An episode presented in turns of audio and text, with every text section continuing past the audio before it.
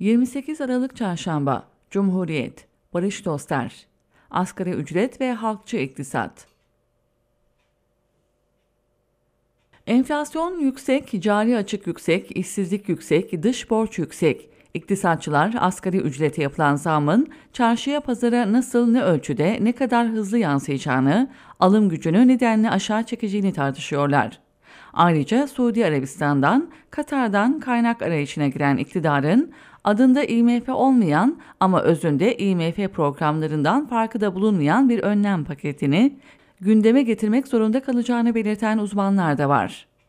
İktidar IMF'ye olan borcu kapattık diyerek övünse de kendi döneminde dış borcun olağanüstü arttığını biliyoruz. Yani dış borç alınan tek kurum, tek kaynak IMF olmadığı gibi öteki borç verenlerin de yaptıkları dayatmalarda, koştukları şartlarda, önümüze koydukları siyasi, iktisadi taleplerde IMF'den pek farkları yok. Malum IMF kendisinden borç alan ülkeye sıkı maliye politikaları dayatır. Ücretlerin baskılanmasını, özelleştirmelerin hızlandırılmasını, halkın kemer sıkmaya zorlanmasını ister. Bunlar da mevcut olan ekonomik sorunları, işsizliği, yoksulluğu daha da arttırır elbette. Neoliberaller, küreselleşme yanlıları, devletin refah tabana yaymak, sosyal adaleti sağlamak gibi görevlerinin halktan yana sorumluluklarının olmadığını düşündüklerinden, ekonomide devletin varlığına karşı çıktıklarından, IMF reçetelerine, Dünya Bankası kaynaklı programlara, projelere karşı çıkmazlar. Tersine Atlantik sisteminin ürünü olan Amerika'nın sözünün geçtiği bu kurumları vazgeçilmez bulurlar. Tüm bunlara karşı durmak için gerçekten ulusal, gerçekten toplumcu, gerçekten üretim odaklı bir ekonomik model zorunludur.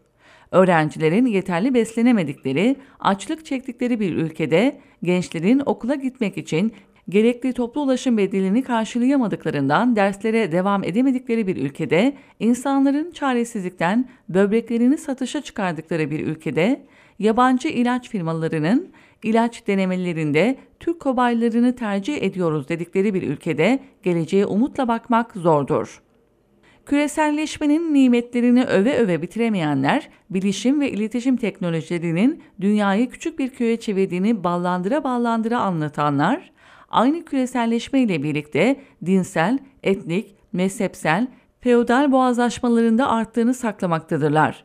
Küreselleşme ile birlikte sadece ülkeler arasında değil, ülkelerin kendi içinde de zengin fakir uçurumunun derinleştiğini gizlemektedirler.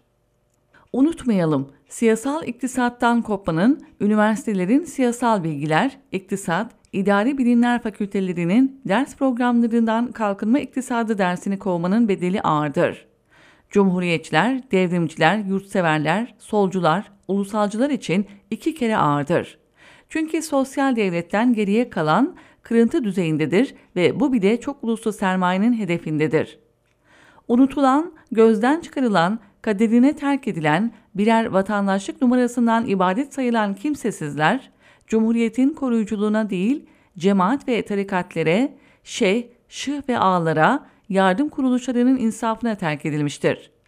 Kısacası halkçılıktan, kamuculuktan, toplumculuktan, planlamadan vazgeçmek, ulusal birliğini, toplumsal adaleti ve insan onurunu örselemiştir.